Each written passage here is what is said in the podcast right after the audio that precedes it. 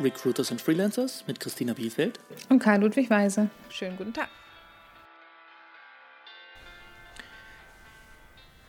Ja, herzlich willkommen zu einer nächsten Episode von Recruiters and Freelancers. Wir freuen uns wieder, einen Gast zu haben heute, Peter Ehrenberg von Sinner Schrader.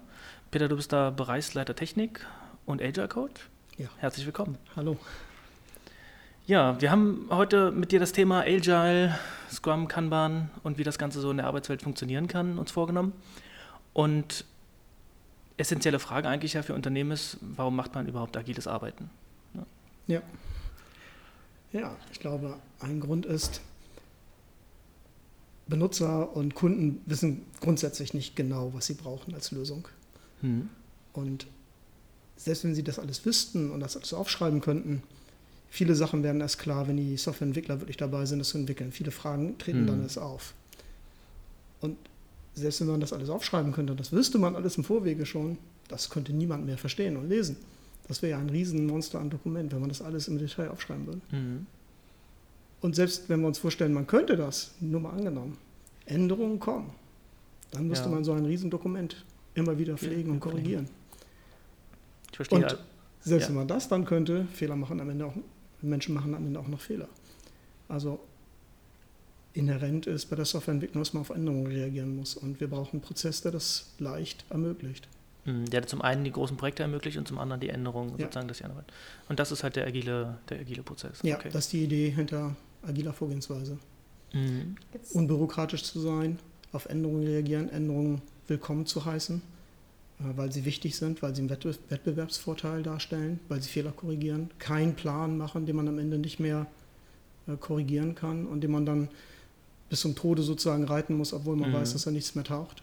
Ja. Das will man vermeiden. Okay, das heißt, es ist aber auch so eine neue Unternehmenskultur dann, ja. die da sozusagen, ja. also, ab, also, die löst eine alte Unternehmenskultur ab. Ja, also ähm, sicherlich, wenn die alte dann überhaupt funktioniert hat im Bereich Softwareentwicklung. Ne? Also mhm. ich glaube, dass viele, viele Ideen, die man hatte zur Softwareentwicklung, so ingenieursmäßig, so wie Maschinenbau oder Hoch- und Tiefbau Software zu entwickeln, mhm.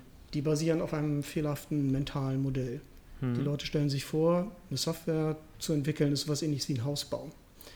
Das ist aber gar nicht richtig. Ähm, ich sage hier den Leuten immer, guck doch mal beim Entwickler, beim Softwareentwickler auf den Rechner, ob du da dein Window siehst, was du später in deiner Anwendung siehst und das Schließknopf oben rechts in der Ecke, ob du das siehst. Und meistens sieht man das gar nicht. Es sei denn, der testet gerade mal die Anwendung. In dem Source Code ist das nicht so enthalten. Mhm. Was man da sieht, ist der Plan. Ja. Und die eigentliche Produktion der Software, die passiert in deinem Computer. In dem Moment, wo hm. die Anwendung startet, Ne, macht das, dauert das eine Sekunde und dann blub, ist die Software da, da ist sie produziert worden. Was wir also entwickeln, sind Pläne und nicht die Software an sich. Wir entwickeln nicht direkt sozusagen das Produkt, was der Anwender am Ende aus seinem Bildschirm sieht. Also verglichen mhm. ist mit dem Auto. Und das ist, glaube ich, ein fundamentaler Unterschied. Ähm, also wir haben in der Regel eben nicht einfach nur Aktivitäten, die wir ausführen müssen, so wie am Fließband oder in einer Produktion, wo man klar definierte Aktivitäten hat, die man immer wieder, immer wieder ausführen kann, wo man auch mhm. sehr genau weiß, was am Ende rauskommt, plus minus einer gewissen Fehlerrate natürlich, aber die sehr gut vorhersagbar sind, sondern wir haben ja eher so eine Situation, äh, wir haben ein Problem und für das Problem suchen wir jetzt eine Lösung. Wie lange mhm. dauert denn das?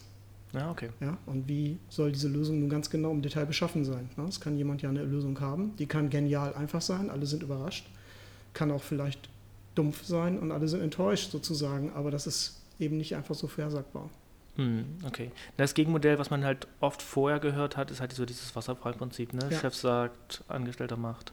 Genau. Ne? Und das ist eben beim Überlegen, von, beim Finden von Lösungen, funktioniert das eben erfahrungsgemäß nicht. Die Erfahrung hat man mhm. ja schon lange gemacht seitdem man im Grunde genommen Software entwickelt, äh, hat man auch diese Misserfolge mit diesen ingenieursmäßigen Vorgehen zu verzeichnen, mhm. von Anfang an.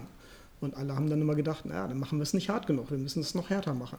Und ja. noch härter machen. Und es hat nicht funktioniert. Wir müssen noch härter machen, es hat nicht funktioniert. Und äh, letztendlich eine Alternative, die wir jetzt heute agile Softwareentwicklung nimmt, die gab es eigentlich jetzt schon nicht ganz früh, weil die Leute dann irgendwie auf die Idee gekommen sind, wir müssen irgendwas fundamental anders machen. Es sind Leute angefangen, haben ausprobiert, Leute aus der Praxis, die Software einfach anders gemacht haben, damit erfolgreicher waren. Mhm. Und äh, das hatte zu Anfang dann erstmal gar keinen Namen. Und dann sind sogar richtige Methoden entstanden, die dokumentiert waren, praxiserprobt waren, die man kannte und wusste, wie sie funktionieren. Crystal, Extreme Programming, Scrum, das Ja. ist einige Methoden, ganzen Blumenstrauß an Methoden gibt es eigentlich. Und das ist in den 80er Jahren im Grunde genommen entstanden, in den 90er Jahren dann wirklich bekannt geworden, ausprobiert worden. Und 2001 erst mit dem agilen Manifest hat man dann den Namen Agile dafür gefunden. Hm. Vorher hat man dann von Lean oder von Lightweight gesprochen. Ja, okay, daher Und- kommen auch die ganzen Begriffe, die eigentlich sozusagen das Gleiche meinen. Ja, genau. Also agil ist letztendlich eine Haltung, wie man an so ein Problem rangeht, wie man vorgeht, eben leichtgewichtig, unbürokratisch, zielorientiert, nicht aktivitätsorientiert.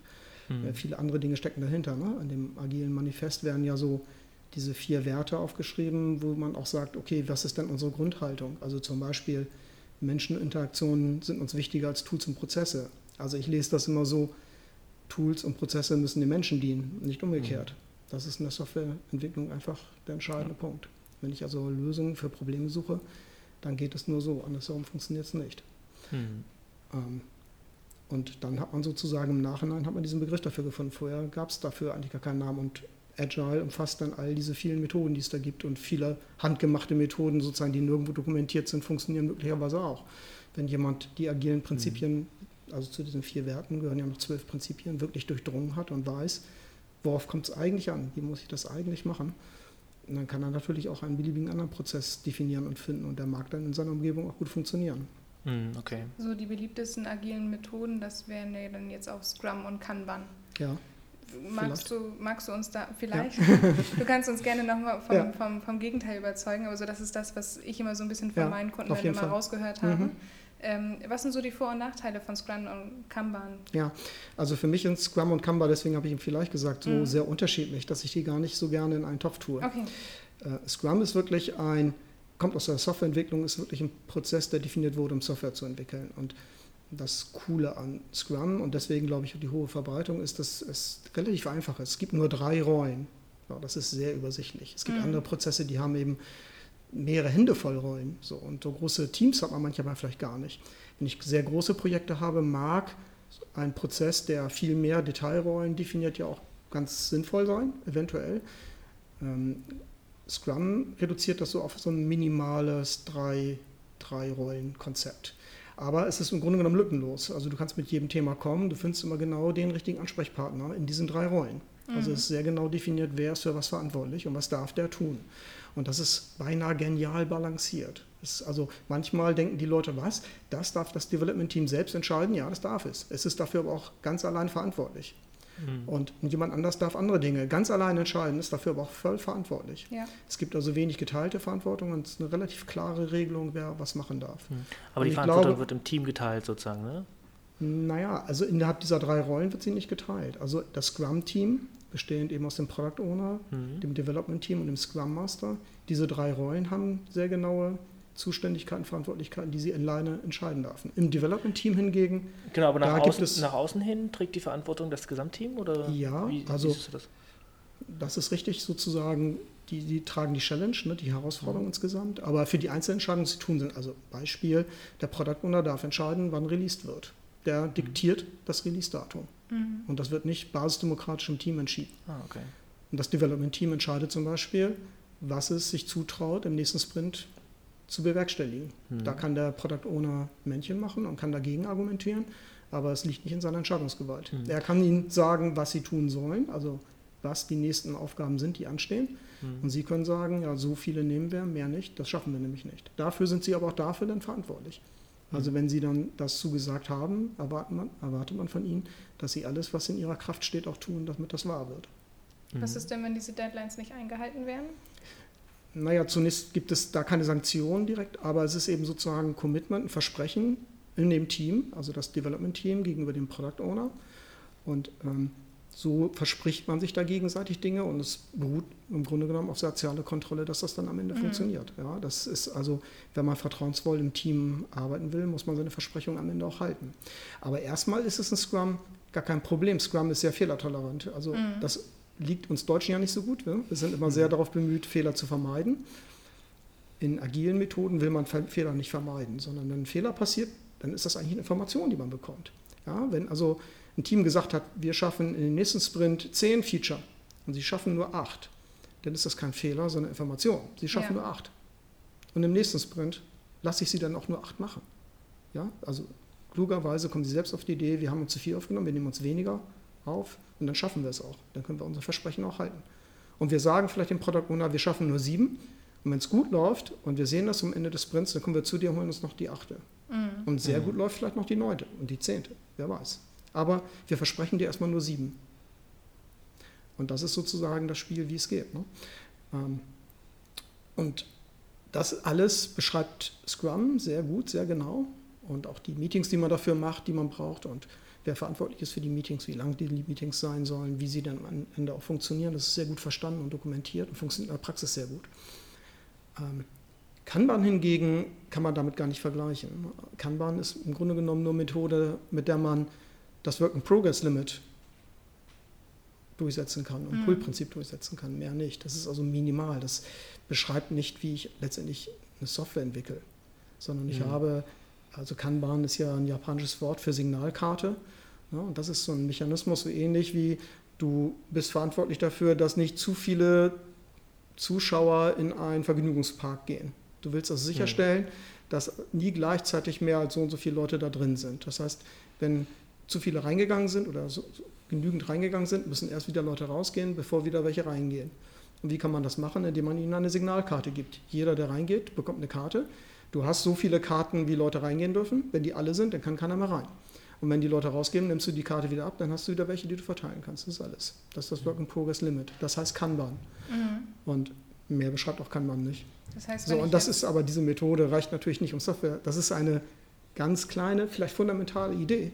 Aber es reicht natürlich nicht, um eine Software zu entwickeln. Das heißt jetzt, wenn ich einen Kunden habe, der zu mir sagt, ich brauche einen Entwickler in dem und dem Bereich und es wird bei uns agil entwickelt, dann muss er auf jeden Fall wissen, in welchem Sinne agil entwickelt wird, weil nicht agil gleich agil ist. Ja, was sicherlich sehr viel hilft, ist, wenn er grundsätzlich agile Erfahrung hat. Also wenn er diese zwölf agilen Prinzipien verinnerlicht hat und weiß, wie die funktionieren. Äh, Für einen Entwickler ist das, spielt das eine große Rolle, letztendlich agil wirklich richtig entwickeln zu können. Mhm. Also ein Beispiel ist, äh, in den agilen Prinzipien wird gesagt, der Zuwachs an Funktionalität ist unser Fortschrittsmaß für das Projekt. Ähm, Also wenn man so klassisch Software macht, dann hat man einen Plan und weiß, okay, wir haben 1000 Feature zu bauen, wir haben 1000 Tage dafür angesetzt, jetzt haben wir 200 Tage gearbeitet, also wird zu 20 Prozent fertig. Mhm. Jeder weiß, der Software schon mal gemacht hat, das stimmt überhaupt gar nicht. Ja, 20 Prozent des Gelds ist verbraucht, 20 Prozent fertig, das weiß man nicht. Mhm. Und das ist bei klassischer Softwareentwicklung nicht mal nachzuweisen, nicht mal zu messen, weil zu dem Zeitpunkt wird man nichts haben, was funktioniert. Man hat eine ganze Schublade voll mit allen möglichen Plänen und Architekturskizzen und Konzepten und Papieren und Dokumenten und vielleicht auch irgendwelchen Bibliotheken, Softwarekomponenten, die man einzeln irgendwie sich ansehen kann, aber die man nicht benutzen kann als Anwender. Das ist klassisch. Und im Agilen würde man sagen, nein, wir haben 1000 Funktionen zu entwickeln und wir entwickeln Funktion für Funktion. Und wenn wir 200 Funktionen fertiggestellt haben, dann sagen wir, wir sind rund 20 Prozent fertig. Also jetzt mal angenommen, alle Funktionen sind ungefähr gleich schwer. Ja. Ja? Und äh, wir messen also im Agilen immer die Funktionalität der Software. Das heißt, wir, wir entwickeln aber auch ganz anders. Wenn man agil, so wie Ingenieure eine Maschine bauen, entwickelt, dann baut man eben solche kleinen Komponenten. Ja, aus kleinen Komponenten größere Komponenten, aus noch größeren Komponenten noch größere Komponenten. Am Ende hat man dann die Maschine gebaut. So wird eine Maschine gefertigt.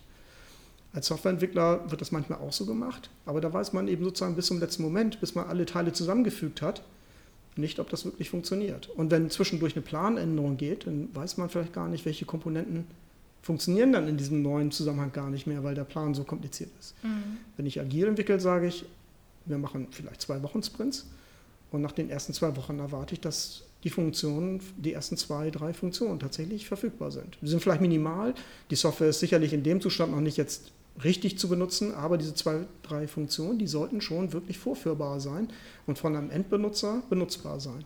Und dann kommen im nächsten Sprint die nächsten 10 und dann die nächsten 20 und dann wieder 20 und 20 hinzu und dann entwickelt sich das System nach und nach. Das heißt, wir konstruieren unsere Software nicht, sondern wir ziehen sie groß. Mhm. So wie man eine Pflanze aufzieht oder Kinder großzieht. Sie lernt sozusagen nach und nach mehr Features. Ja, genau. Wir addieren immer wieder. Funktionalität hinzu. Und ähm, es ist so, dass am Ende von einem Sprint in Scrum ist es genau aufgeschrieben, immer ein potenziell deploybares Artefakt stehen muss. Also immer eine deploybare Softwareversion. Mhm. Der Product Owner hat die Entscheidung, ob er damit live gehen will oder nicht. Und mhm. die muss er nach jedem Sprint haben, diese Entscheidung. Also das, dem Team ist nicht erlaubt zu sagen, äh, also da sind aber noch Restarbeiten, die müssen wir noch machen. Da ist okay. noch, da sind noch Bugs drin oder ist noch nicht dokumentiert oder da fehlt noch das Tracking oder irgend sowas, ja. Äh, das ist nicht erlaubt, sondern das Team muss wissen, an jedem Sprintende muss etwas fertig sein, was wirklich produktionsfähig ist. Und erst wenn es produktionsfähig ist und frei von Restarbeit ist, weiß ich auch, ich bin soweit dann auch wirklich fertig. Ich habe jetzt wirklich meine ersten 200 Funktionen fertig, weil die fertig fertig sind. Es gibt keine Restarbeit, die uns noch bekannt ist. Mhm. Es mag vielleicht Fehler geben, die noch niemand entdeckt hat, aber Fehler, die man entdeckt hat, die sind dann weg. Und äh, alles ist in so einem Zustand, dass der Product Owner sagen kann, naja, 200, 200 Funktionen, damit kann man im Grunde genommen schon am Markt gehen. Ne, ich habe vielleicht mitgekriegt, die Konkurrenz ist auch dicht vom Livegang. Ich will der Erste sein. Wir wollten vielleicht erst mit einer reichhaltigen Software an den Markt gehen, aber unsere Software funktioniert, die ist okay und brauchbar. Wir wollen da jetzt am Markt gehen, um nicht den anderen den Vorsprung zu lassen. Und dann muss er die Möglichkeit haben, tatsächlich zu entscheiden, wir gehen damit jetzt live. Ja. Und das ist eben etwas, was in den klassischen Methoden so nicht vorgesehen ist. Ne? Und das müssen, glaube ich, Entwickler eben verstehen sozusagen diese, immer diese produktionsfähige Qualität abzuliefern, jedes Mal. Und auch zu verstehen, nicht mehr zu bauen, als wirklich jetzt verlangt wird. Also früher hat man dann eben auch viel auf Vorrat gebaut, weil man ja einen langen mhm. Plan hatte, man wusste, mhm. was am Ende genau rauskommt. Also man wusste, ne? Äh, ich zwinke jetzt mit den Augen, ne? man wusste, was am Ende rausgekommen ist, was am Ende rauskommen soll. Aber wir wissen ja, wie ich vorhin gesagt habe, ne, dass es Änderungen kommen, Fehler werden gemacht. Oder es ist letztendlich doch nicht ganz klar. Also wenn man eben auf Vorrat dann baut, dann kann sich am Ende herausstellen, das war falsch gebaut. Das brauchen wir so gar nicht. Dieses Feature macht vielleicht gar keinen Sinn, das ist gar nicht zu gebrauchen. Wir brauchen stattdessen ein anderes. Oder das funktioniert so nicht. Mhm. Ja, wir hatten die Idee, mhm. hier diese Dropdown-Liste, die wird von irgendeinem System aus dem Hintergrund mit Daten befüllt. Das dauert aber so lange, das funktioniert nicht. Ja, also das sind, äh, wir müssen eine andere Lösung haben. Und äh, da stellen wir dann möglicherweise, wenn komponentenartig vorgehen, erst ganz am Ende fest. Viel zu spät. Ja wenn diese Kompromisse entstehen innerhalb dieser Scrum-Sprints, ist es denn überhaupt möglich, nach Lehrbuch da vorzugehen oder ähm, ent mhm. entwickelt man wieder einzelne Methoden, ja. währenddessen man eigentlich gesagt hat, wir wollen jetzt nach Scrum lehrbuchmäßig vorgehen? Ja, also ich höre so den Zusammenhang Lehrbuch und Scrum ziemlich mhm. oft. Ja. Also ich weiß nicht, warum das so ist. Viele Scrum-Coaches oder Agile-Coaches werden so als äh, ähm, so verschrien, als dass sie da so, ihnen das so wichtig sei. Ich glaube, also bei mir ist es eher so, dass ich mich nur ärgere, wenn Leute sagen, sie machen Scrum oder sie nehmen Elemente aus Scrum und sie benutzen die völlig falsch. Mhm. Und äh, so falsch, dass es letztendlich eine Verballhornung am Ende ist. Dann ärgere ich mich, ja, weil dann sagen sie, machen ganz schlechte Erfahrungen hier, das funktioniert alles nicht. Und in Wirklichkeit machen sie es einfach grundlegend falsch. Ja. Und da reagiere ich immer dann sehr ärgerlich drauf. Das, das stört mich. Ähm, mhm. Aber Scrum sagt von sich selbst, es ist ein, ein Produktentwicklungsstrategie, ein Framework. Und tatsächlich ist es so, du kannst dir jedes einzelne Element aus Scrum picken und kannst sagen, das nehme ich mir in das Projekt, das, das kann ich hier gebrauchen. Mhm. Also ein Beispiel ist, in Scrum ist vorgesehen, dass mit jedem Sprint am Ende eine Retrospektive im Development-Team gemacht wird und das Team überlegt, was haben wir in diesem Sprint gemacht, was können wir besser machen im nächsten Sprint, was haben wir gelernt. So, das kannst du einfach in deinem Projekt übernehmen. Wenn du sagst, okay, ähm, das fand ich für eine gute Idee. Diese anderthalb Stunden, mhm. genau, diese anderthalb Stunden unter dem Projekt regelmäßig alle zwei Wochen zu investieren, um in dem Projekt schon zu lernen und eine Feedback-Schleife zu haben, da kannst du das einfach in ein Projekt einführen, ohne den ganzen Rest von Scrum mitzunehmen, wenn mhm. du das nicht, dir nicht gleich zutraust. Kein Problem. Oder in Scrum gibt es die dritte Rolle, das, den Scrum Master. Der Scrum Master ist dazu da, den Prozess zu steuern, anzupassen, äh, auch darauf zu achten, dass die Leute es richtig machen, den Leuten zu helfen, Impediments, Hindernisse zu beseitigen und so weiter. Wenn du sagst, ey, wir haben hier Schwierigkeiten in unserem Projekt, so jemand, der sich um Probleme kümmert, nur um Probleme kümmert, das wäre cool. Mhm. Ja, dann kannst du dir einfach sagen, dann mhm. führe ich jemanden ein, der das macht. In Scrum ist das ein Scrum Master, ohne den ganzen Rest von Scrum mitzunehmen. Oder wenn du sagst, es wäre doch cool, wenn sich einer nur um die Anforderungen kümmert und nicht alle anderen Orga-Themen und Controlling-Themen und Finanzthemen noch mitmacht, sondern der ist nur dafür verantwortlich, die Anforderungen wirklich klar zu kriegen. Dann kannst du das in deinem Projekt auch machen. In Scrum hast du derjenige äh, Product Owner. Mhm. Aber auch das kannst du in dein Projekt einfach einführen, ohne den ganzen Rest mitzunehmen. Und so kannst du dir im Grunde genommen alle Dinge durchaus picken. Es ist nicht so, dass Scrum nur alles oder nichts funktioniert. Das Okay. funktioniert auch in kleinen Teilen, ohne, ohne Probleme.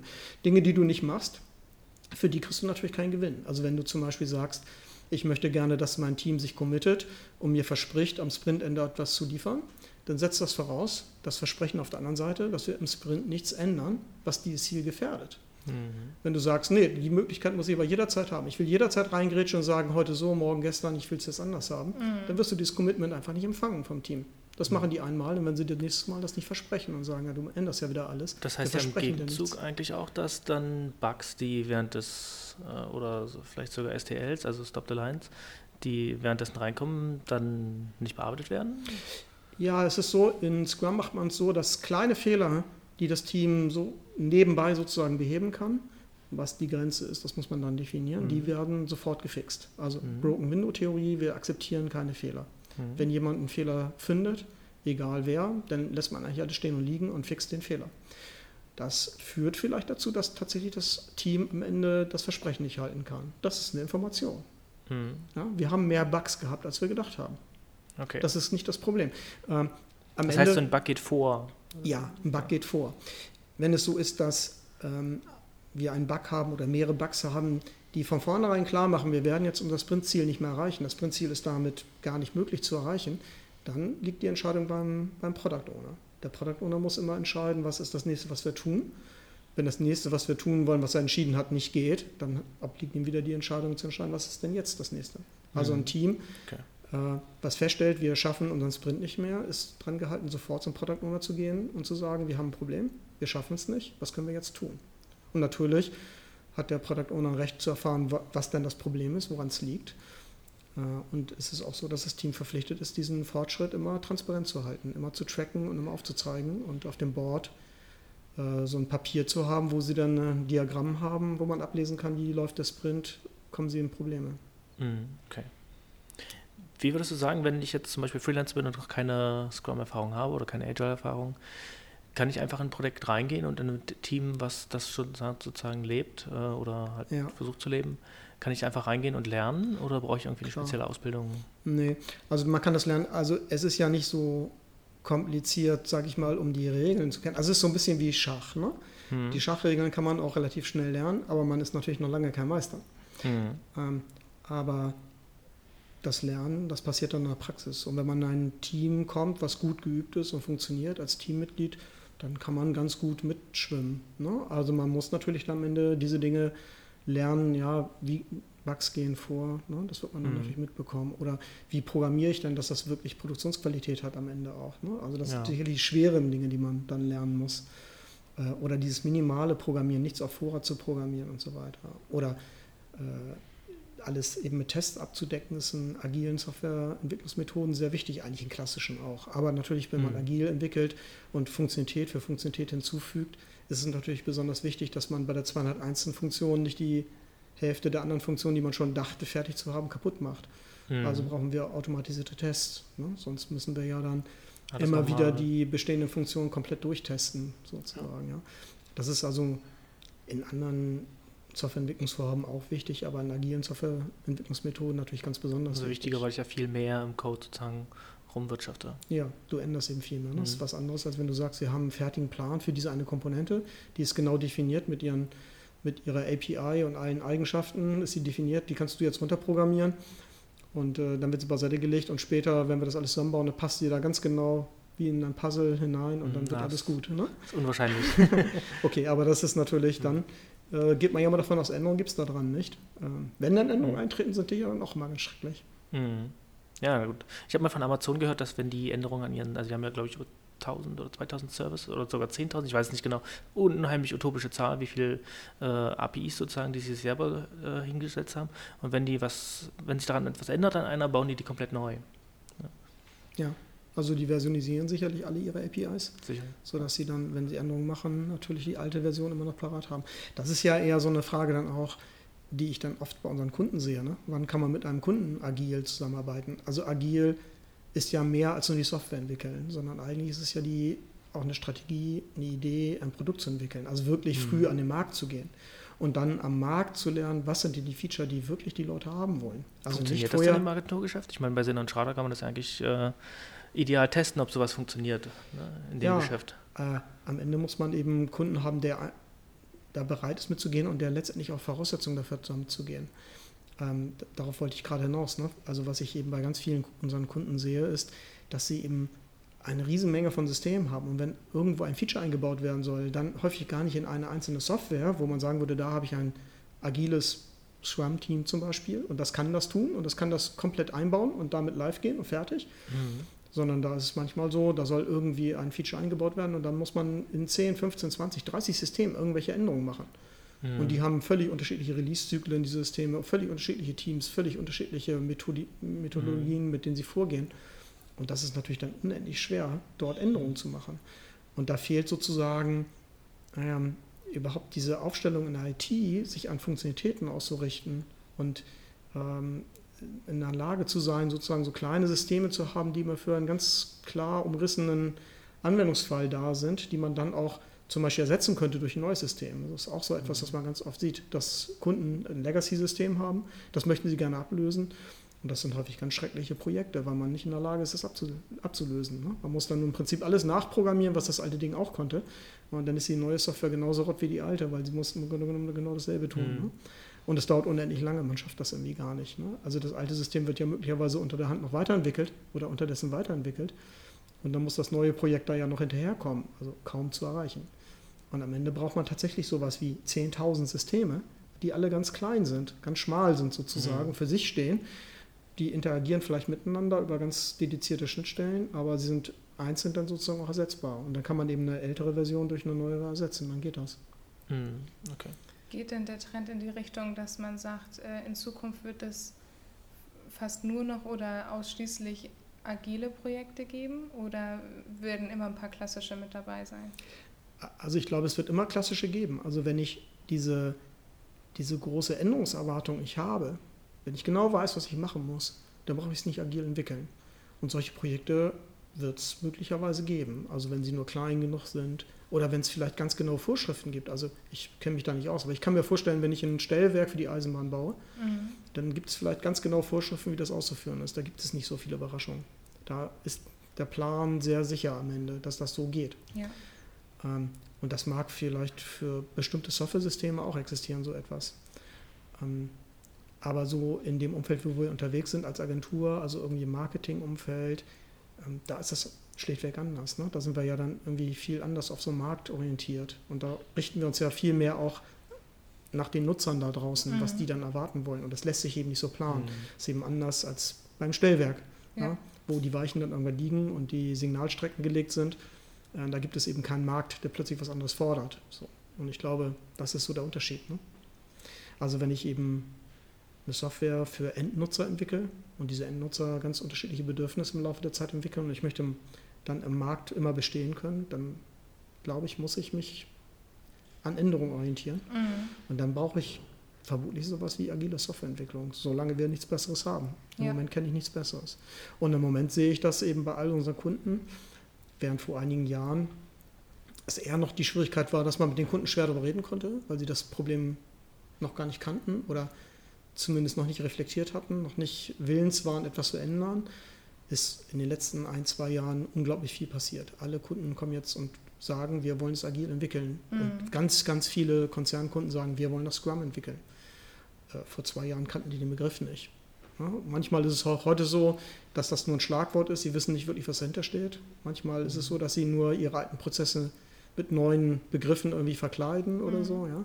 Oder manchmal kommt es mir auch vor, wie agil ist so die Zaubermedizin gegen diese ganzen kaputten IT-Prozesse, die sie in-house haben, die sie auch noch nicht heile gemacht haben. Also dass sie eben so eine Mhm. Systemlandschaft haben, die gar nicht geeignet ist, um am Ende agil zu entwickeln, aber sie glauben dann mit äh, Agilität das irgendwie bewältigen zu können. Naja, was sie sehen, man findet dann diese Probleme eben. Ne? Mhm. Die werden dann offensichtlich. Ja. Also ist schon erkennbar dann. Was würdest du sagen, wenn die in-house immer noch Prozesse haben, die halt nicht agil sind, die sagen, ich sag jetzt mal dann noch nicht aufgeräumt haben ähm, und man dann als Agentur mit so einer Firma zusammenarbeiten muss, erschwert das dann diese Zusammenarbeit? Ja, also am Ende glaube ich, was hilft, ist, wenn die, wenn sie schon mal Erfahrungen gemacht haben, äh, in der Regel dann eben schlechte Erfahrungen gemacht haben. Weil dann kann man diese Erfahrung eben adressieren. Dann kann man dem hingehen und sagen, guck, da hast du schon mal solche Erfahrungen gemacht, dass das so nicht funktioniert. Mhm. Und äh, du hast vielleicht mehrmals diese Erfahrung schon gemacht. Du weißt auch von Kollegen, ne, dass Mhm. die Erfahrung auch teilen. Ne? Also das ist jetzt nicht eine Dass sie ganz Ausnahme. ungern da Dokument ausdrucken und dann irgendwo hingehen. Also, oder Ne? Also, dass man eben am Ende dachte, man hat zu festen Kosten, zu einem festen Termin, einen festen Scope, den ja. man ganz früh äh, niedergeschrieben hat und dann macht man einen ganz langen, ganz genauen Plan und dann muss man nur genau überwachen, dass der Plan eingehalten wird und dann gelingt es. Und dann werden die Leute ja dann sicherlich schon mal die Erfahrung gemacht haben, dass sie dann ganz große Abweichungen vom Plan haben und irgendwann hilflos sind und gar nicht mehr anders können. Hm. Und ich glaube, wenn man so einen Kunden hat, dann kann man das adressieren. Und ähm, wenn man als Agentur Erfahrung damit gemacht hat, mit agiler Entwicklung und dann eine Haltung hat, ein Standing hat, selbstsicher ist, na, ich glaube, dann kann man einen Kunden auch überreden, damit zu gehen. Cool. Wie ist das jetzt, wenn ich mit den Freiberuflern telefoniere, jetzt aus dem Softwareumfeld auch, ähm, höre ich immer mehr den Wunsch, jetzt gerade im letzten Jahr, dass man gerne remote arbeiten würde. Ja. Jetzt, ähm, wenn ich agil ein Projekt dann aber auch habe und dort auch agil drin arbeite, habe ich zwar diese drei Rollen, wie du sie schon erzählt hast, aber ich habe ich hab das Gefühl, die müssen auch viel miteinander kommunizieren. Ist das vereinbar? ja, das ist tatsächlich ein Thema. Ähm, also kein unlösbares, aber es ist wirklich nicht ganz, ganz leicht. Also tatsächlich ist es eben so, in den agilen, in den agilen Ansatz, da setzt man sehr viel auf, Konver auf Konversation, auf, Mhm. auf Kommunikation und nicht so sehr auf Austausch von Dokumenten oder eben auf Pläne, die jemand ausarbeitet, wo man sagen kann, ich habe hier einen Plan, eine genaue Spezifikation, das schicke ich irgendeinem Programmierer, der sonst wo sitzt auf der Welt. Der weiß gar nicht, was ich hier mache, aber der liest diese Spezifikation durch und baut genau das, was dazu passt und schickt mir das zurück. Ich glaube am Ende gar nicht, dass das funktioniert. Mhm. Ähm, und was man stattdessen braucht, ist eben wirklich die Kommunikation. Ne? Also man, ähm, es hilft eben gar nicht, das alles so genau niederzuschreiben, sondern am Ende muss man wirklich darüber sprechen, über die Ziele sprechen. Und die, das Gespräch darüber ist eben wirklich das ganz Entscheidende, was das Verständnis auch im Kopf dann wirklich hineinpflanzt. Ja. Und auch der Dialog am Ende ist es dann sogar. Ne? Ähm, und das ist natürlich mit Remote nicht einfach, aber gehen tut das natürlich schon. Ähm, ich habe bei uns in Projekten Erfahrung gemacht, wenn man so Satelliten hat, sage ich mal, einzelne Kollegen, die remote arbeiten, dann geht das so einigermaßen. Ist auch nicht leicht, aber dann kann man zum Beispiel in Scrum vor dem Daily Scrum, also vor dem Stand-up-Termin vor dem Board, dann nimmt man eben den Kollegen mit auf dem Telefon mit Hangout. Einer trägt den Kollegen sozusagen auf den Mhm. Arm. Der kann, äh, wenn man ein richtiges Scrum-Team hat, was nur vier Leute groß ist oder fünf Leute groß ist, die dicht gedrängt eben vor diesem Board stehen, so wie wir es machen sollen, ist das kein Problem. Der kann alle verstehen, man kann den auch gut verstehen am Telefon, Ja. man kann ihm das Board zeigen und wenn er Remote-Hands haben möchte, hängen wir doch mal die Karte von da nach da, dann macht man das eben für ihn, das ist kein Problem. Man kann ihm immer Fotos schicken von dem Board. Die Update-Frequenz ist nicht so groß, dass man nicht damit dann auch zurechtkommt. Das geht ganz gut. Mhm. Was eher schwierig ist, was ich eben in den Teams sehe, die sitzen da mit vier Leuten zusammen und vier Leute oder, oder vielleicht sogar nur drei, aber nicht mehr als sechs oder sieben ist eben wichtig, weil man dann eben auch gut kommunizieren kann. Ja. Und die kommunizieren eben, während sie entwickeln, viel über ihre Arbeit. Ähm, Und ein Remote-Kollege, der wird dann leicht vergessen, der ist dann nicht mehr mit drin, der kriegt diese Kommunikation nicht einfach mit. Natürlich kann man einen Slack-Channel aufmachen, ihn anschreiben. Also wenn man einen Remote-Kollegen in so einem Team hat von drei oder vier Leuten, die dann eben auch einfach mal miteinander sprechen können, ist per se auch immer nicht gleich der Bedarf da, den Kollegen mitzunehmen. Ne? Also da Mhm. hat irgendein Kollege sagt, ich habe hier mal eine Frage, ich verstehe hier die Codezeile nicht. Ne, wir hatten das geschrieben, ach du, können wir mal eben kurz drüber reden. Und man spricht drüber und dadurch entsteht vielleicht eine Diskussion, die ein Problem offenbar werden lässt. So, die Leute, die da mit am Tisch sitzen, die kriegen das mit und schalten dann hier rechtzeitig mit ein und hören zu und beteiligen sich dann. Der Remote-Kollege kriegt das nicht mit. Und jetzt könnte ich ihn per Slack irgendwie mit dazu nehmen, aber dann muss ich ihn erstmal abholen. Das muss ich alles tippen oder ich muss ihn anrufen. So. Das ist einfach eine Hürde, die ist unheimlich groß. Das Mhm. ist echt schwer. Und ich sehe das mal wieder, ähm, dass also die Kollegen vergessen werden oder sie nicht abgeholt sind, dass das Team nicht weiß, was tut der Kollege gerade und der Kollege weiß auch nicht, was das Team ihm tut. Und das ist eben wirklich sehr, sehr schwer. Wir versuchen das immer wieder zu adressieren mit allen möglichen Dingen, dass ich sage, okay, ihr müsst dann im Hangout oder im Slack oder was auch immer ihr benutzt, eben sehr chatty sein, immer pingen, sodass man immer an den anderen denkt sozusagen. Ne? Also dass man da einfach viel Spuren hinterlässt, kleinteilig immer wieder mal ein bisschen kommuniziert, sodass man einfach, dass nicht so was passiert aus den Augen, aus dem Sinn. Was stört das denn nicht auch mit die Entwicklung, wenn ich dann immer wieder dran denken muss, oh, ich habe ja noch den Remote-Kollegen und dem muss ich auch nochmal schnell Bescheid sagen? Hm, ja, sicherlich. Ist gar nicht einfach. Ne? Also man, man, will das ja nicht irgendwie zusätzlich und zwischendurch machen, aber wenn eben ein Kollege sagt, so, ich bin jetzt mit einem Task fertig, hänge ins Board, das kriegen alle mit. Ja. So, aber man kann es eben natürlich kurz in den Slack-Channel ausschreiben, ich bin jetzt mit dem Task fertig, beginne mit dem nächsten. Dann ist der Kollege informiert und weiß zumindest, wo ist das Team aktuell. Ja. ja? Was hältst du zu diesem Zweck von digitalen Boards? Wir haben jetzt gerade sehr gute Erfahrungen mit physischen Boards gemacht und mhm. nicht digitalen. Also deswegen frage ich ja halt auch, ne? Und ähm, ja, also ich kann mir schon digitale Boards vorstellen, die toll sind, aber ich glaube, noch gibt es die eben nicht. Mhm. Ähm, ich wollte gerade erzählen, ne? ich habe jetzt ein Projekt aufgesetzt, da bin ich Scrum Master und da habe ich dem Team eben überlassen die Entscheidung, wollen wir Jira benutzen oder wollen wir ein physisches Board äh, benutzen als Scrum Master. Sagt man das eben dem Team nicht, sondern man lässt das Team entscheiden. Mhm.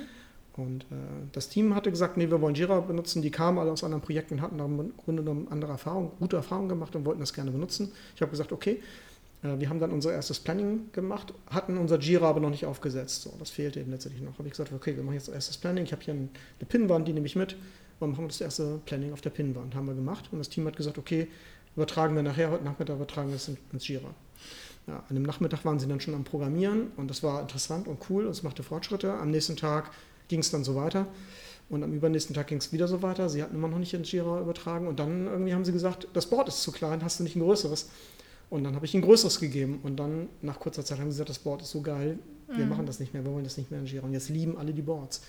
Ich habe äh, dann Boards produziert, ich habe selbst gebaut, auch so Kappa-Past, mhm. Plastpappen baue ich solche Boards, die sind relativ billig und recht groß, leicht zu bauen und auch leicht zu transportieren. Und dann habe ich so eine Serienproduktion aufgemacht und habe hier ganz viele solche Boards gebaut, weil alle solche Boards. Ja, ja, genau. Weil alle solche Boards haben wollen. Alle lieben im Grunde genommen diese physischen Boards, weil man so viele coole Sachen machen kann. Man kann da jede Menge Zettel und Notizen dranhängen und alle möglichen Dinger drin machen. Äh, wir haben festgestellt, in dem einen Team, äh, die haben ihre Taskkarten auf dem Board und manchmal haben sie Tasks, die dauern irgendwie länger und die haken. Und sie kriegen es manchmal nicht hin, im Daily Scrum das zu adressieren, darüber zu sprechen. Das Mhm. Also sie übersehen es irgendwie sozusagen. Ja? Haben ein, ein, einfaches, einfaches Werkzeug überlegt. In jedem Tag, wo eine Karte da hängt, kriegt sie einen Strich. Mhm. Und wenn eine Karte ja, mehr als zwei oder drei Striche hat, dann wird eben eskaliert und darüber gesprochen. Ja. Das sind so kleine Tools, die ich ausprobieren kann, ob sie funktionieren oder nicht. Mhm. Die kann ich mit dem digitalen Board eben nicht einfach so machen. Ja? Mhm. Äh, klar, ein, digitales Board nimmt auch einiges an Arbeit ab, aber gerade diese Möglichkeit, verschiedene Farben zu verwenden, äh, Aufkleber zu verwenden, Striche zu verwenden, Notizen mal eben dran mhm. zu hängen, eine Karte quer zu hängen und damit irgendwas zu signalisieren, die habe ich auf meinem, auf meinem digitalen Board alle nicht. Und ähm, naja, der Platz sozusagen, man könnte sich natürlich vorstellen, irgendwann einen ganz großen 60 oder 70 oder 80 Zoll Monitor da zu haben, der würde gehen. Aber jetzt wollen wir das Planning-Meeting machen. Ich habe eine Teamfläche, in der man arbeitet. Das Planning-Meeting möchte ich vielleicht in einem Konferenzraum machen, weil ich da einen Beamer brauche oder andere Dinge, andere Materialien brauche, wo ich auch andere Leute nicht stören möchte, wo man mehr Workshop machen kann. Ähm, dann brauche ich da letztendlich auch so einen großen Bildschirm und so weiter und so weiter. Also das ist dann mhm. auch nicht so einfach. So ein physisches Board ist auch irgendwie ganz nett. Und äh, wir haben da noch so ein Ritual draus gemacht. Es gibt unter jedem Board so eine Tüte und da kommen alle Karten rein, die dann am Ende erledigt sind. Ne? Am Ende vom Sprint wird das Board abgerissen sozusagen, alle Karten werden runtergenommen und die werden dann so richtig in diese Tüte beerdigt sozusagen. Und man sieht eben auch diese volle Tüte. Und wir haben auch schon dann Review-Termine mit Kunden gehabt, wo wir diese Tüte einfach mal auf den Tisch gekippt haben, um dem Kunden zu zeigen, was wir gemacht haben. Mhm. Und der mhm. fand das super cool und hat diese Tüte am Ende mitgenommen, um das eben auch dann beim Kunden im Hause zu zeigen, weil er da am Ende stolz drauf war, wie viel Arbeit man da wirklich mal sehen kann. Auf einem digitalen Board sieht man das nicht. Das ist eben mhm. nicht haptisch. Das stimmt. Also ich bin sonst ein super digitaler Mensch und habe ganz selten Papier. Aber da liebe ich, liebe ich es. Und ich glaube, solange äh, die digitalen Medien an der nicht genügend bieten, werden wir noch bei physischen Boards dann bleiben. Für Remotes-Kollegen kann das eine Schwierigkeit sein. Bei einzelnen Kollegen ist das handelbar. Mhm. Aber wenn am Ende das gesamte Team verteilt ist, glaube ich, schwer. Das wären dann jetzt auch die Kollegen, die dann praktisch Vollzeit remote arbeiten würden. Ne? Ja. Gibt es denn auch die Möglichkeit, dass man sagt, oh, zwei Tage remote ist gar kein Problem innerhalb eines Scrum-Teams? Ja, so machen wir das in der Regel. Ne? Also mhm. die Kollegen, die remote arbeiten, da machen wir das dann eben so, dass sie ein oder zwei Tage arbeiten. Aber ich erlebe immer wieder in den Teams das Feedback, das ist deutlich schwerer. Mhm. Schöner ist, wenn sie da sind. Hm, ich kann mhm. das immer verstehen. Aber am Ende, der Grund dafür ist ja, am liebsten hätten, hätte der Kunde ja sogar ein Team bei sich vor Ort. Ja. Ja? Irgendwo, wo auch immer der sitzt. Und offensichtlich kommt er ja zu uns, weil er da einfach denjenigen nicht findet. Und ich glaube eben, ein co-located Team, was wirklich vor Ort ist, das ist sicherlich besser als ein Remote-Team. Aber das beste Remote-Team ist vielleicht wirklich nur remote zu, auch zu finden. Also Mhm. das beste Team kriege ich vielleicht nur remote. Ne? Also ich muss dann eben gucken, Mhm. nehme ich dann irgendwie Leute, die weniger gut sind, die aber lokal sind. Oder wenn ich sehr gute Leute haben will, muss ich dann in Kauf nehmen, dass sie remote sind. Und insgesamt kann es natürlich sein, dass die Leute, wenn sie besser sind, ähm, dann remote das eben auch kompensieren. Und man muss, an, glaube ich, an diesen Dingen dann arbeiten. Also ich träume immer noch von so einer ganz leichtgewichtigen ähm, Konfer Konferenzlösung, die man so auf den Tisch stellen kann, wo gleich alle dabei sind, wo man sich zuhängen kann einfach Mhm. und was dann so Plug and Play funktioniert. Mhm. Ja? Wo ich dann mir vorstelle, okay, das Ding ist vielleicht gemutet die ganze Zeit, dass man nicht die Störgeräusche von der gegenüberliegenden Seite hört. Das wäre auch immer Mhm. spooky. Aber wo jemand, jeder einen Knopf hat, wo er aufs Mikro drücken kann, kann da reinsprechen, alle hören es.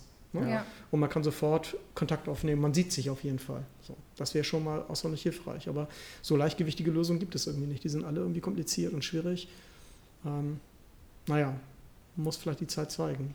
Denke ich, da wird irgendwann, früher oder später wird da sicherlich was kommen. Ja, vielleicht muss mal jemand so ein Produkt erfinden in dem Markt. Ja. Äh, So eine Box, die man da vom Tisch stellt, die das genau macht. Der winkt mit dem Soundfall für unsere Zuhörer. Ja, Ja, cool. Ähm, wie sieht das aus? Hast du noch also, weitere Fragen? Meine Fragen sind erstmal alle beantwortet Ja. worden. Peter, hast du noch was, was dir auf dem, auf dem Herzen brennt? Ja, ach, es gibt so viele Themen, über die man sprechen kann, die den Zeitraum sprengen. Ne? Also wir haben jetzt gar nicht darüber geredet, ähm, über Festpreis und Agil. Das ist für Agenturen durchaus natürlich auch ein Mhm. Thema. Ähm, wie kann man damit umgehen? Früher haben wir Werkverträge gehabt, die letztendlich den Scope genau definieren und den Preis und das Datum vielleicht auch genau definieren. Ja. Wenn das alles nicht mehr im Vorwege festgelegt wird, wie mache ich denn ein Festpreisangebot? Wie geht denn Mhm. das? Äh, keine, kein ganz einfaches Problem. Auf der anderen Seite denke ich, ja, dafür müssen wir eine Lösung finden. Ne? Die Vertragsbeschränkung kann nicht, kann ja. nicht, kann nicht kann die Bremse sein. Ja? Wir brauchen letztendlich eine Lösung dafür. Gibt es auch durchaus. Die muss sich eben auch etablieren. Ne? Müssen alle ihre Erfahrungen Mhm. sammeln, wie man damit Was ist umgehen da eine kann. Methode, die man dann wählen kann, sozusagen? Naja, am Ende geht es ja darum, dass wir, dass wir Ziele definieren. Also was ja nicht so ist, dass man bei agilen Methoden sagt, na, da stecke ich Geld rein, ich weiß gar nicht, was rauskommt, ich lasse mich überraschen. So ist es ja nicht. Mhm. Sondern im Grunde genommen ähm, spezifiziere ich nicht, was rauskommt, sondern ich gebe dann eben Ziele vor. Ne? Ich habe gesagt, ich habe einen Geschäftsvorfall, den möchte ich gelöst bekommen, vielleicht mit gewissen KPIs auch. Und dahingehend entwickle ich. Mhm. Und das kann man ja durchaus auch lösen. Ja, man muss dann eben nur fragen, wie misst man das, wie macht man den Vertrag. Und das funktioniert möglicherweise nicht als klassischer Werkvertrag, sondern irgendwie kooperativ oder anders. Ne? Mhm. Aber das ist auch am Ende, glaube ich, im Sinne der Kunden. Also so, vielleicht auch so ein bisschen, äh, geht das so in die Richtung Auflösung von Auftraggeber-Auftragnehmer-Verhältnis? Ja, vielleicht. Das kommt ein bisschen drauf an. Ähm, Das ist auch nochmal eine interessante Fragestellung. Der Product Owner an Scrum, der genau bestimmt, wie das Produkt aussehen soll. Man kann sich fragen, wo ist er dann? In der Agentur oder Mhm. beim Kunden? Wäre das der Kunde? Oder Ja. also, Ja, ja also der Sponsor, ne, Mhm. wer auch immer der Kunde jetzt ist. Aber der Sponsor sozusagen, der das, der das Unternehmen bezahlt, stellt der den Product Owner oder ist es die Agentur, die das stellt?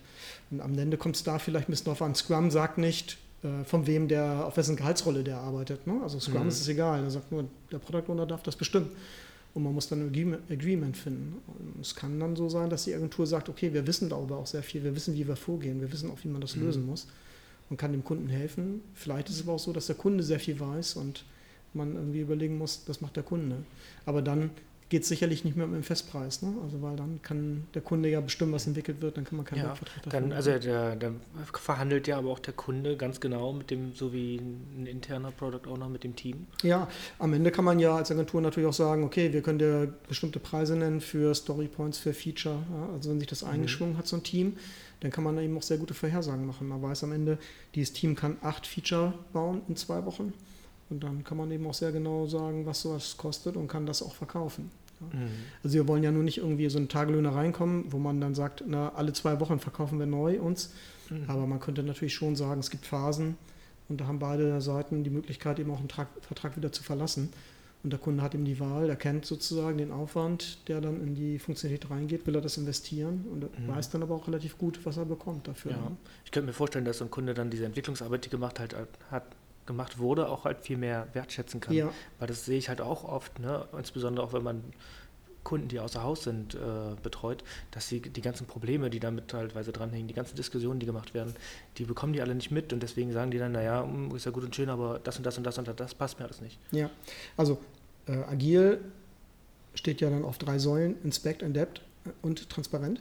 Ja. Äh, und diese hohe Transparenz, die kommt eben auch beim Kunden an. Wenn man die wirklich ernst nimmt und ist transparent vom Kunden, macht den Review-Termin immer mit dem Kunden, dann sieht der Kunde eben auch wirklich, was passiert und bekommt eine eigene Einschätzung, bekommt auch Vertrauen. Und das ist eben etwas, das ich auch sehe, dass diese Vertrauensbildung wirklich sehr schnell einsetzt und das Vertrauen dann wirklich dann da ist. Da glaubt dann eben dem Development-Team, dass die wirklich committed sind zu diesem Produkt. Das sieht er dann eben auch, erkennt er eben auch und dann hat er eben auch das Gefühl, das ist keine Blackbox, wo ich viel Geld reinstecke und am Ende weiß ich nicht, was ich rausbekomme.